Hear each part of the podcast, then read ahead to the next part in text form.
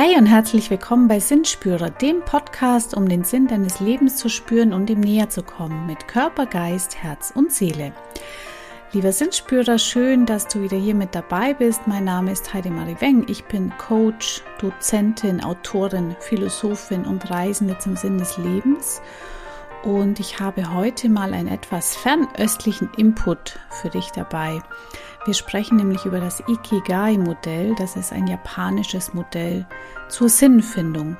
Ich erkläre dir, wie es funktioniert und wie du damit mehr Sinn im Leben finden kannst. Und zwar ganz praktisch. Du kannst dir schon mal Zettel und Stift bereitlegen, wenn du möchtest, und nachher ein paar Dinge mitschreiben. Und ja, wir arbeiten heute richtig mit dem Ikigai-Modell. Ich freue mich, dass du wieder mit dabei bist und wünsche dir von Herzen viel Spaß bei dieser Folge.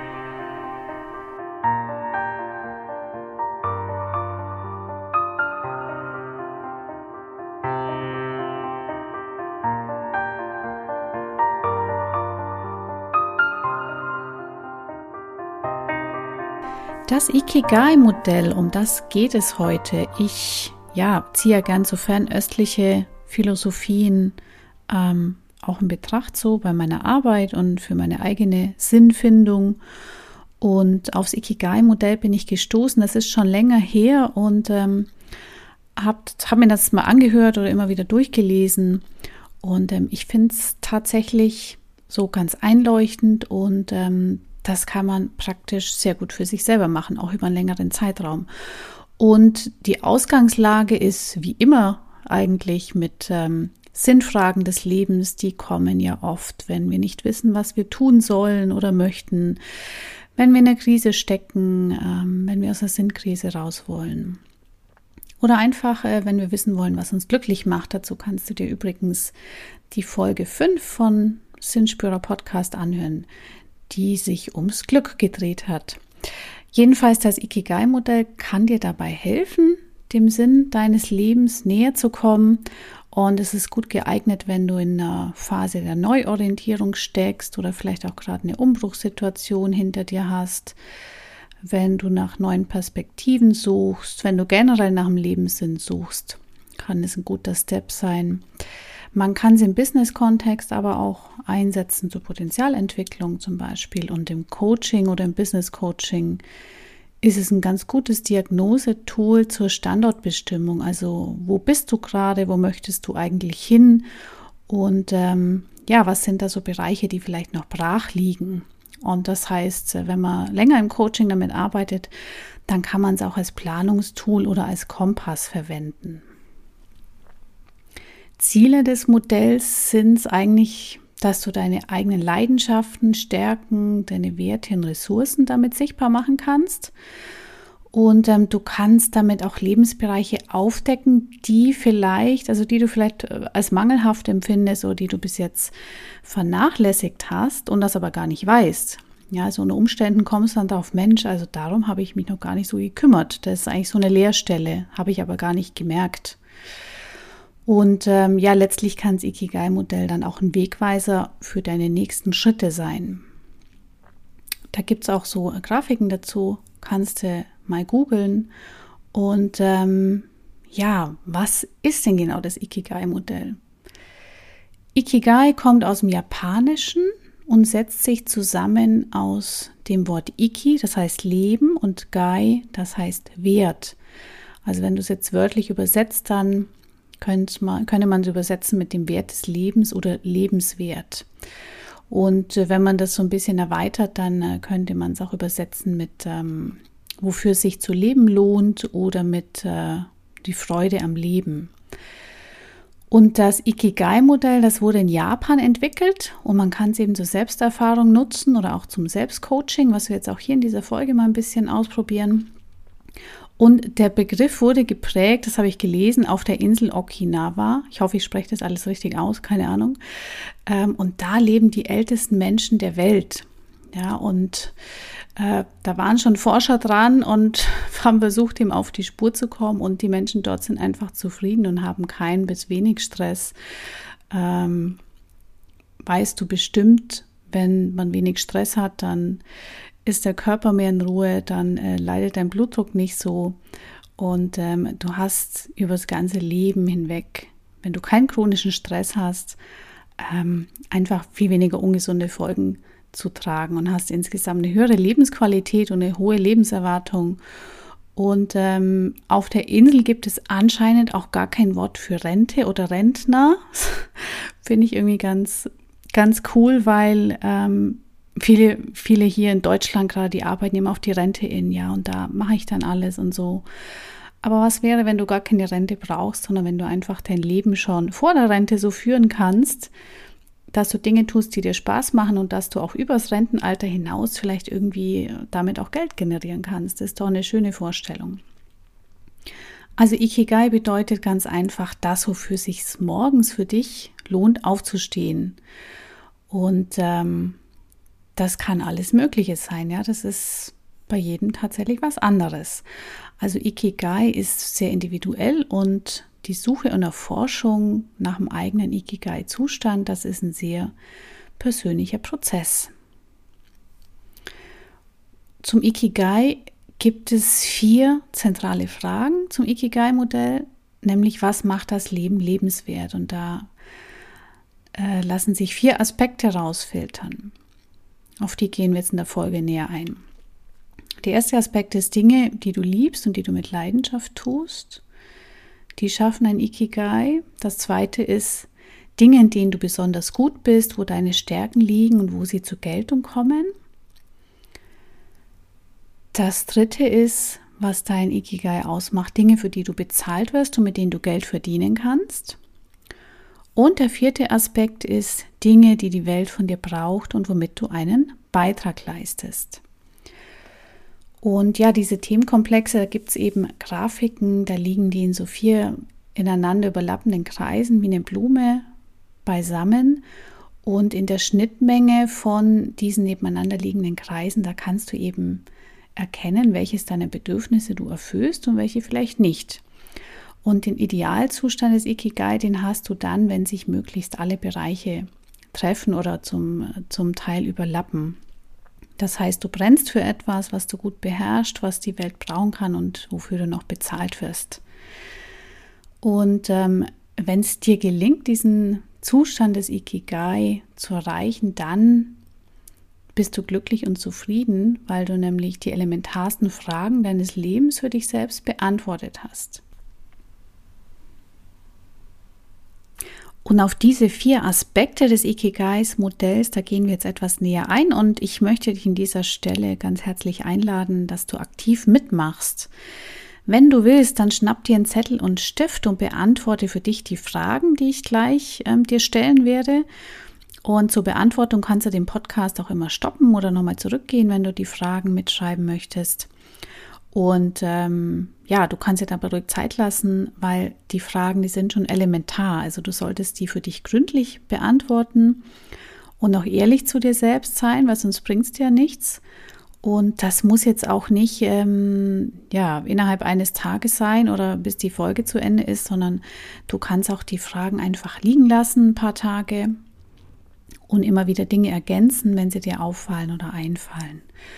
Und ähm, ist vielleicht ganz gut, wenn du ähm, dir für jede Frage einen eigenen Bogen Papier nimmst oder wenn du vielleicht ähm, farbige Post-its dir auch machst, ähm, für jede Frage eine andere Farbe, dann kannst du das für dich auch gleich visualisieren mit den Farben, was zu welchem Bereich gehört und mögliche Überschneidungen können auch deutlich werden.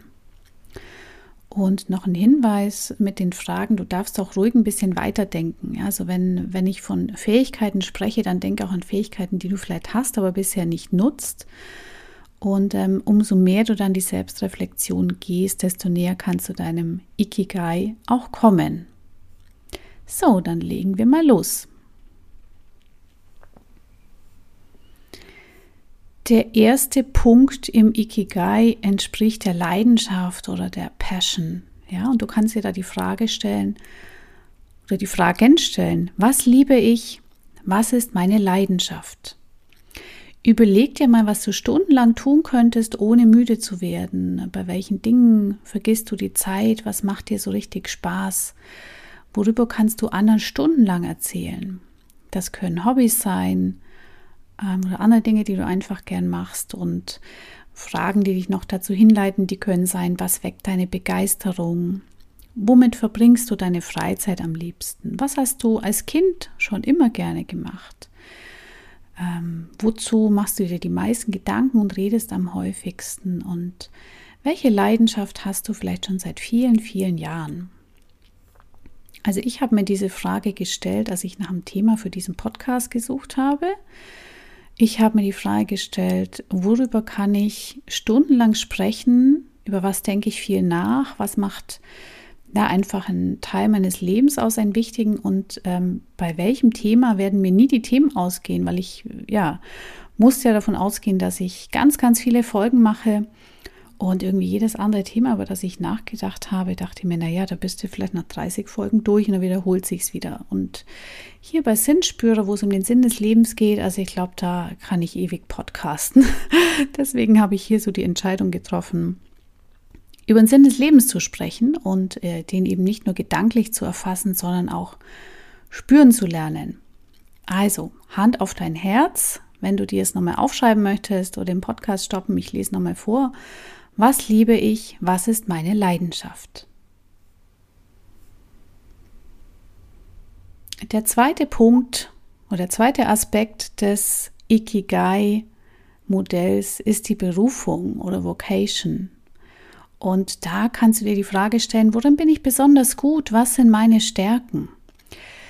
Und tatsächlich ist gar nicht immer einfach, diese Frage zu beantworten, weil einem da manchmal nichts einfällt, äh, weil wir auch da oft selbstkritisch mit uns selbst sind.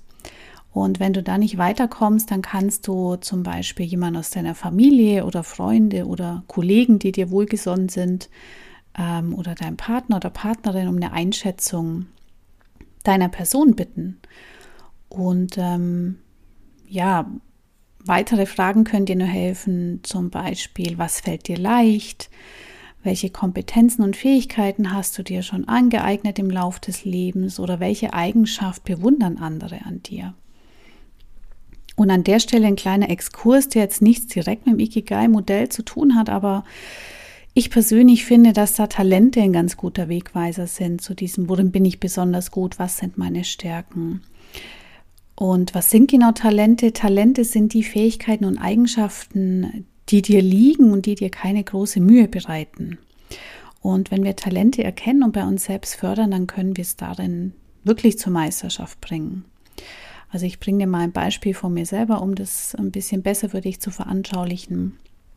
Also ich habe schon immer viel gelesen, schon als Kind, und ich konnte gut Texte erfassen, schreiben, darüber sprechen, die auswerten ähm, ich konnte aber auch äh, ja, Texte schreiben, die dann wirklich so aus mir rausgeflossen sind, ohne dass ich viel denken musste.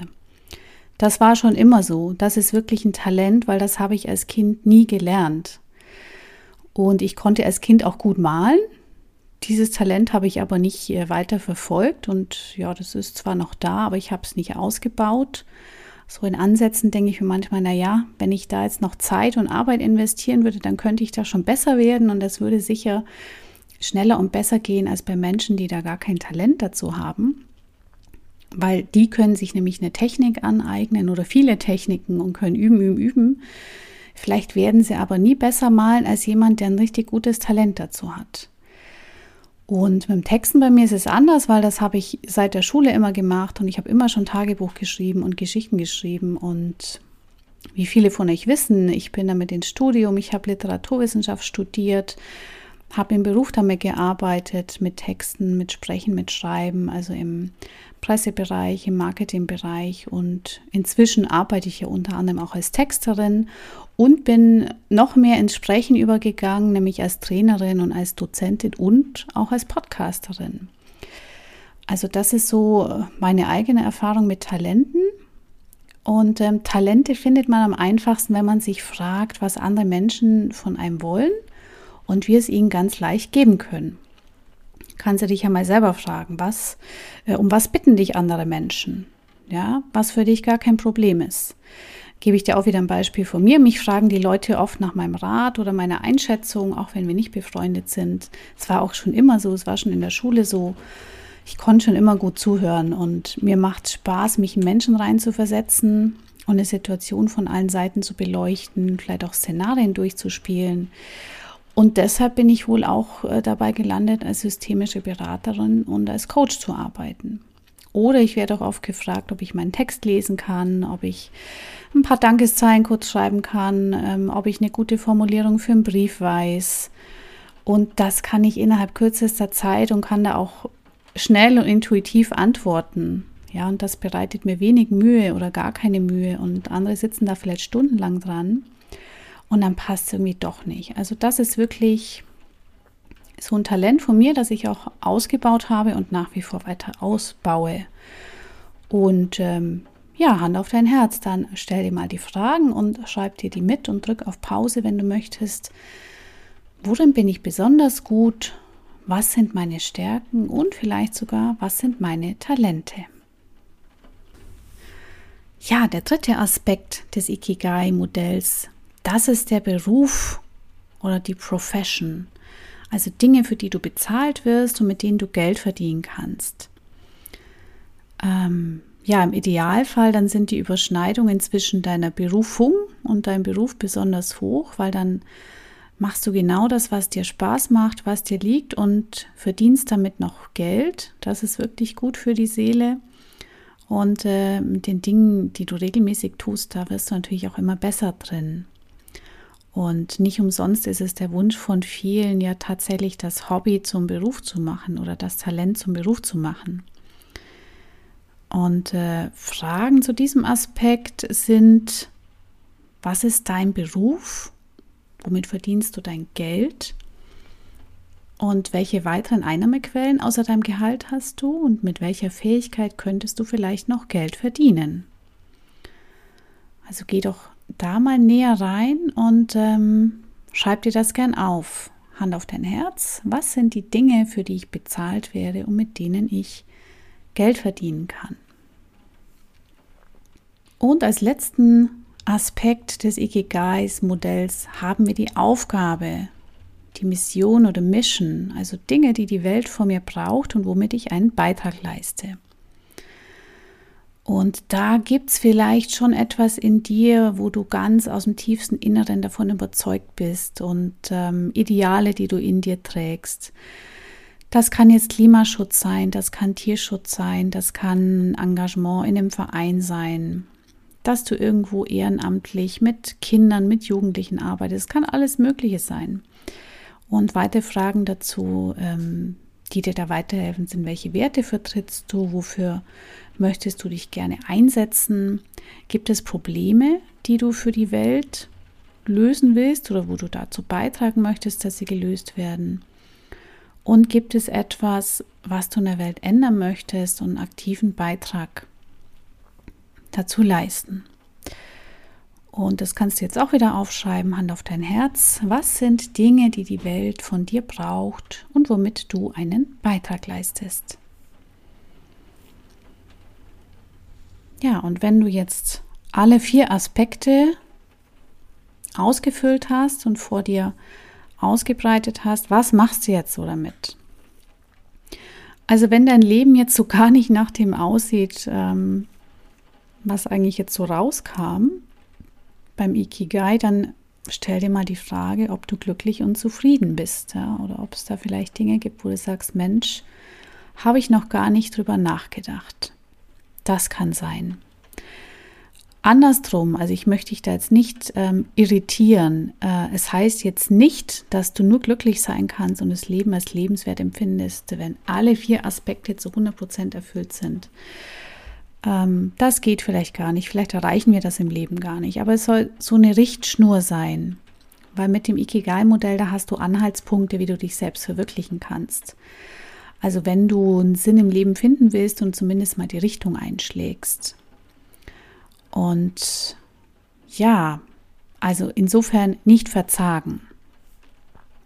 Ich gebe dir da äh, noch drei Tipps mit mit denen du weiter selber arbeiten kannst, wenn du das möchtest. Erstens achte mal auf Überschneidungen deiner Bereiche. Also gibt es vielleicht etwas, in dem du richtig gut bist, mit dem du bereits Geld verdienst, dann ist das super und dann kannst du auch noch vielleicht drüber nachdenken oder es kommen dir noch Ideen, das auszubauen. Oder du willst schon ewig eine Sache angehen und denkst dir immer, boah, nee, ich hatte jetzt da keine Zeit dafür, das zu machen. Vielleicht willst du es doch mal angehen. Oder du hast eine tolle Fähigkeit und ähm, möchtest sie doch der Allgemeinheit zur Verfügung stellen. Dann kannst du dir überlegen, wie du es tun könntest. Der zweite Tipp ist, was sind eher schwach ausgeprägte Aspekte von diesen Vieren? Also manchmal zeigt sich ja, vielleicht hast du es gemerkt, gewisse Fragen sind nicht so einfach zu beantworten. Vielleicht hast du einfach Schwierigkeiten damit zu benennen, was du gerne tust oder liebst. Und ähm, ja, da brauchst du dir auch gar nichts dabei denken, weil das geht ganz vielen Menschen so. Das geht mir selber auch so. Und dahinter stecken oft Glaubenssätze, die uns bremsen oder auch eine innere Bewertung, die sagt, ah, das kann ich jetzt da nicht hinschreiben. Das ist ja irgendwie, das ist ja kein Talent. Äh, ein Talent ist doch nicht stundenlang lesen, den ganzen Tag in der Sonne liegen und nichts tun, ja. Aber schreib dir trotzdem alles auf, was dir da in den Sinn kommt. Ähm, und wenn es dich beruhigt, äh, ich meine, du bist die einzige Person, die das liest, also ich werde das nicht bei dir abfragen und jemand anders auch nicht. Also schreib es einfach hin und äh, feel free, dass du das für dich einfach erarbeitest. Und vielleicht entdeckst du dabei ja innere Wünsche, die vielleicht auch gerade jetzt entdeckt werden wollen. Und das sind einfach Dinge, wo du sagst, ja Mensch, das, das will ich einfach machen oder dem Bereich möchte ich mich mehr widmen.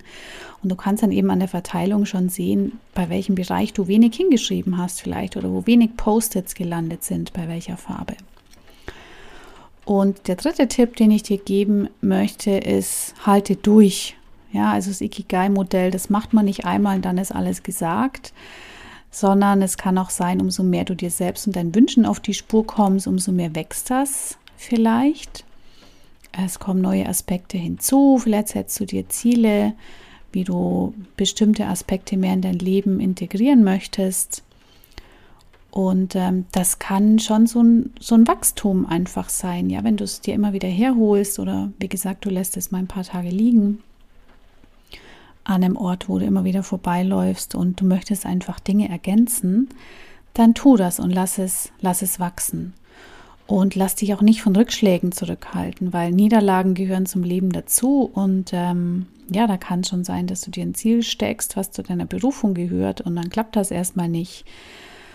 Aber ja, das müssen wir einfach auch wissen, dass Ikigai, sein Ikigai zu finden oder den Sinn des Lebens zu finden und zu erreichen, das kann unter Umständen einfach schon Arbeit, Geduld und Durchhaltevermögen bedeuten, aber es lohnt sich auf jeden Fall.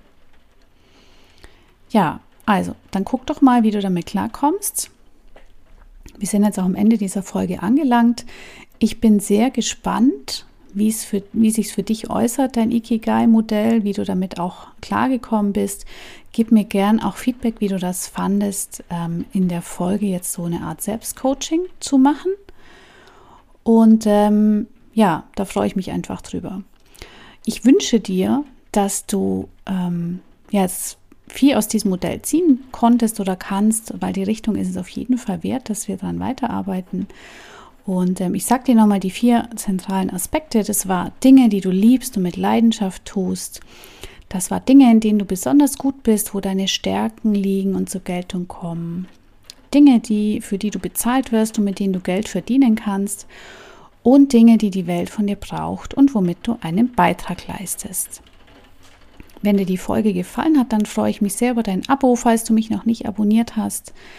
Und ähm, du darfst auch gerne den Podcast positiv bewerten. Folg mir auch gerne in den Social Media. Ich bin auf Instagram, auf Facebook, auf LinkedIn, auf TikTok auch. Und wie immer, du kannst mir gern Fragen oder Anregungen schicken, was dich zum Thema Sinn interessiert. Und wer weiß, vielleicht wird da eine neue Folge draus. Ich danke dir ganz, ganz herzlich fürs Zuhören. Ich freue mich, wenn du das nächste Mal wieder mit dabei bist. Bis dahin, mach's gut, von Herz zu Herz, deine Heidi.